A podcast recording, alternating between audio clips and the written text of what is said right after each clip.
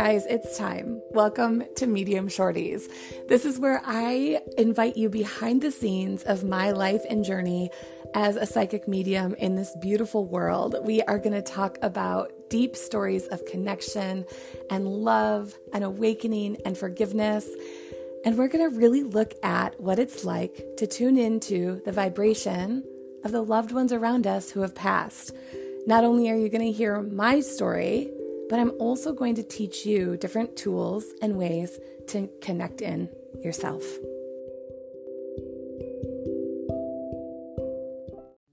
Hello, welcome in. I'm so excited that I'm finally doing this. This is episode one of Medium Shorties, and it is going to stay true to its name. These are going to be short um, brief, hopefully 15 minutes or shorter, stories of my journey becoming a psychic medium.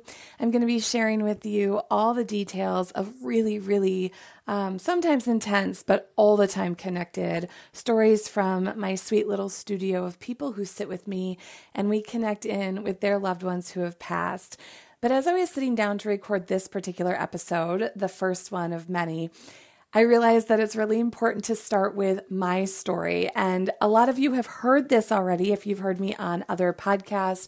I've shared this story a couple of times, but it really is the foundational piece to what I'm going to be sharing in um, the upcoming episodes.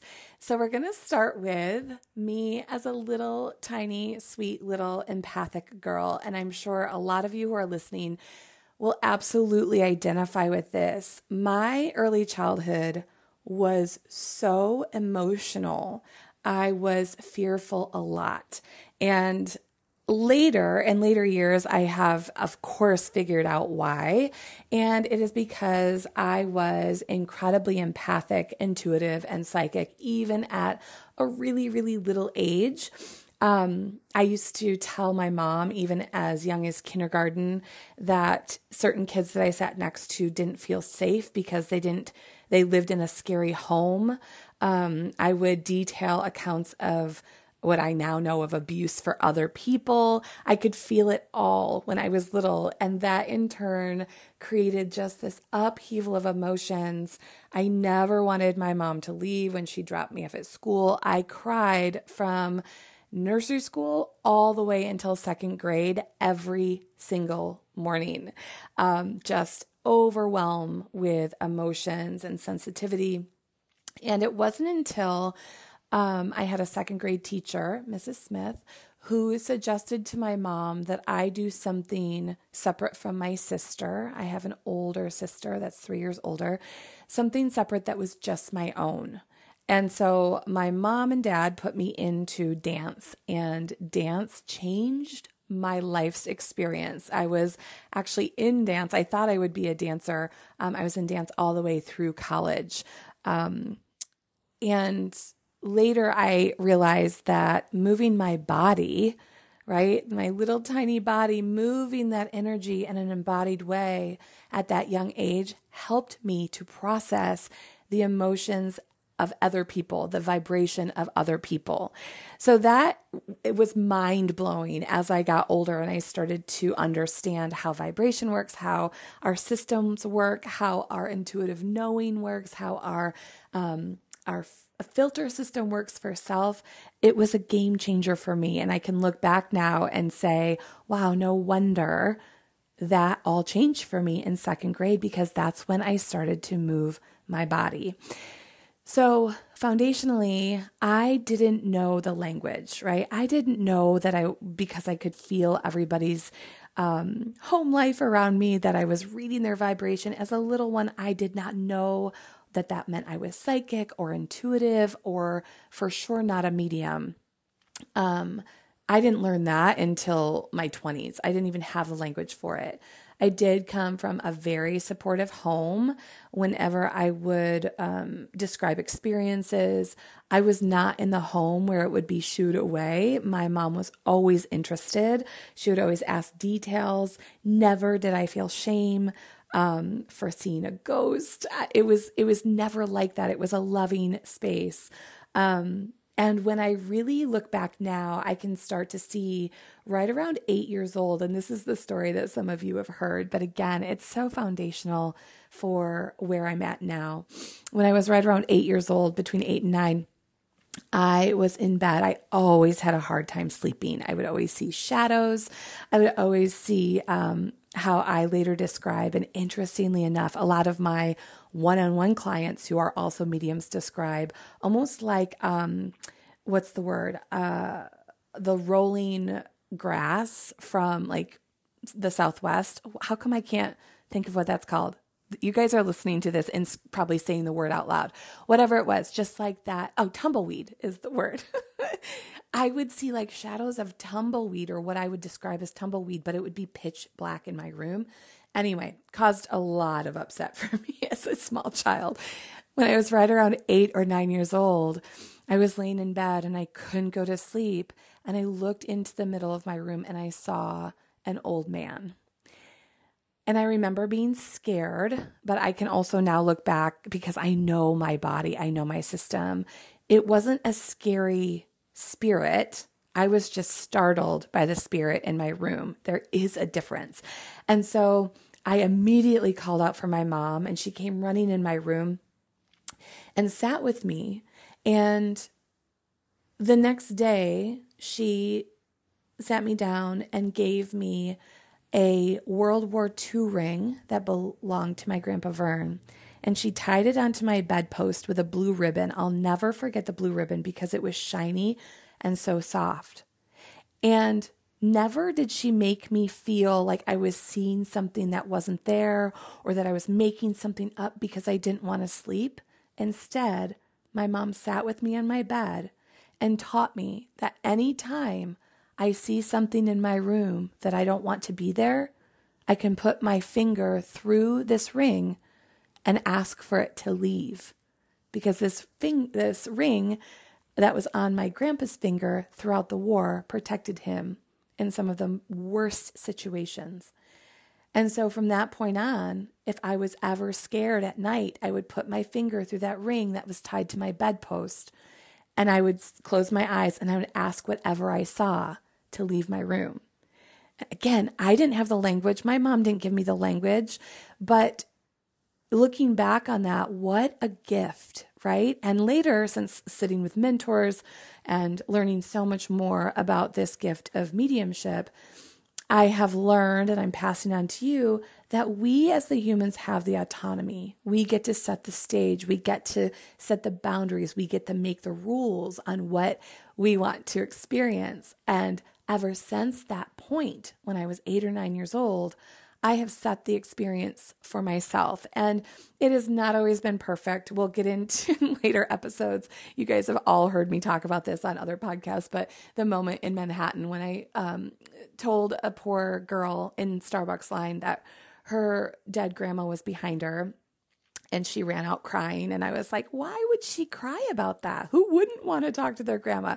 We will get into the details of that in a further episode. But I've made lots and lots of mistakes along the way because that's how we learn. And I'm so excited to talk to you all about this journey of really becoming a medium. It starts so, so, so young. And I want you guys to think back, those of you who are listening, to moments in your life when you were little, when you felt scared, potentially for what anyone else would say was no reason, or if you felt things that no one else could feel. And I just want you to tell your little self that you are so believed. Because in that moment, and I this was one of the gifts that my mom gave my sister and I both she always believed us. And if I can pass on one thing, even to those of you who might be parents or caregivers of these sweet little intuitive children, to make sure that they know that you believe what their experience is, even if you don't understand it. That feeling of being believed is like gold. It is such a game changer for these little tiny souls. It was for me also. And it really is one of the anchors that led me into being confident enough to share my story and to show up publicly. And there's so many other anchors along the way that I'll talk to you guys about. But being believed when you're little is everything.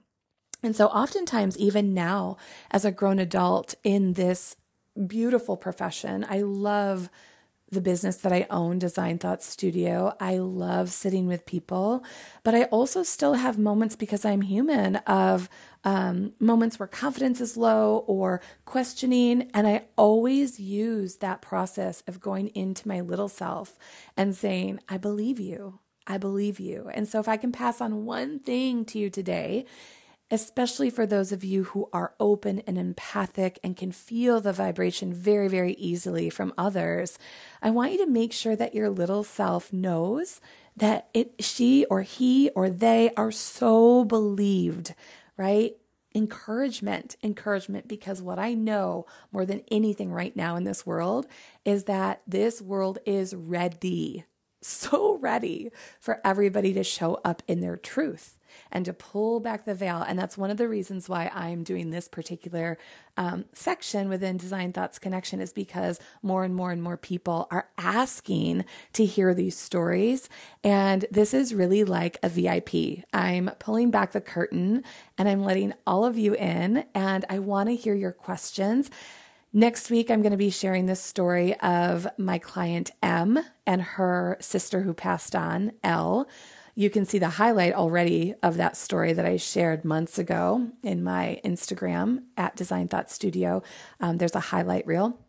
I'm going to be talking about that story next week in great detail and how it all transpired, and how oftentimes when I have medium readings, I'll start to get um, information the morning before or the morning of, and I will have no idea what it's connected to. I'll assume at this point that it's connected to one of my clients coming up, but not until I actually sit with someone and I connect with their loved one who has passed and I get validation do I know that the information that has been coming through for a day or two is actually for them.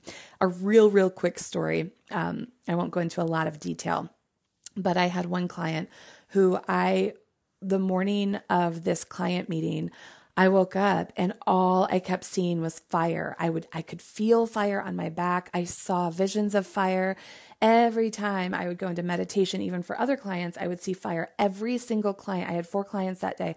Every session I would sit down and ask the client I would say, I know, I don't know if this is for you or not, but do you have any connection to fire? Do you know anyone who has passed away from fire um, or anyone um, or anything that would connect you to fire? And I kept hearing a no, a no, a no, a no. And then finally, my last client sat down with me. And before I even got started, and this doesn't happen a lot, a lot of people come in and don't want to say anything. They want to see if I can connect in this sweet woman sat down and said, I really want to connect in with my father he was a firefighter and he died in a fire. And I was like, oh my gosh, the fire was for you. And so these small connections throughout the day when I have sessions still blow my mind. I still don't fully understand it. I had a mentor of mine tell me years ago when I said, How does this work? She asked me to reflect on the question of why do I need to know how it works? And I have always taken that reflection with me. And the answer, I can tell you what the answer is, is because I'm not just a soul that channels, I'm also a human. And so the human side of me is loves to understand this, right? But the soul side of me knows that this is just energy channeled, information channeled. Um, and I'm going to get deeper into how that works for me as well in upcoming episodes. This one, though, is our first little shorty, and I'm so glad that you were here.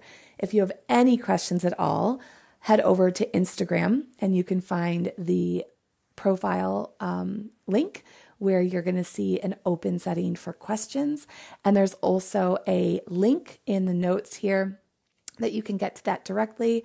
And you can always email me at salter.kim at gmail.com and let me know what questions you have. I can't wait to sit with you next time and talk all in detail about some of the clients that I have sat with. Have a great week.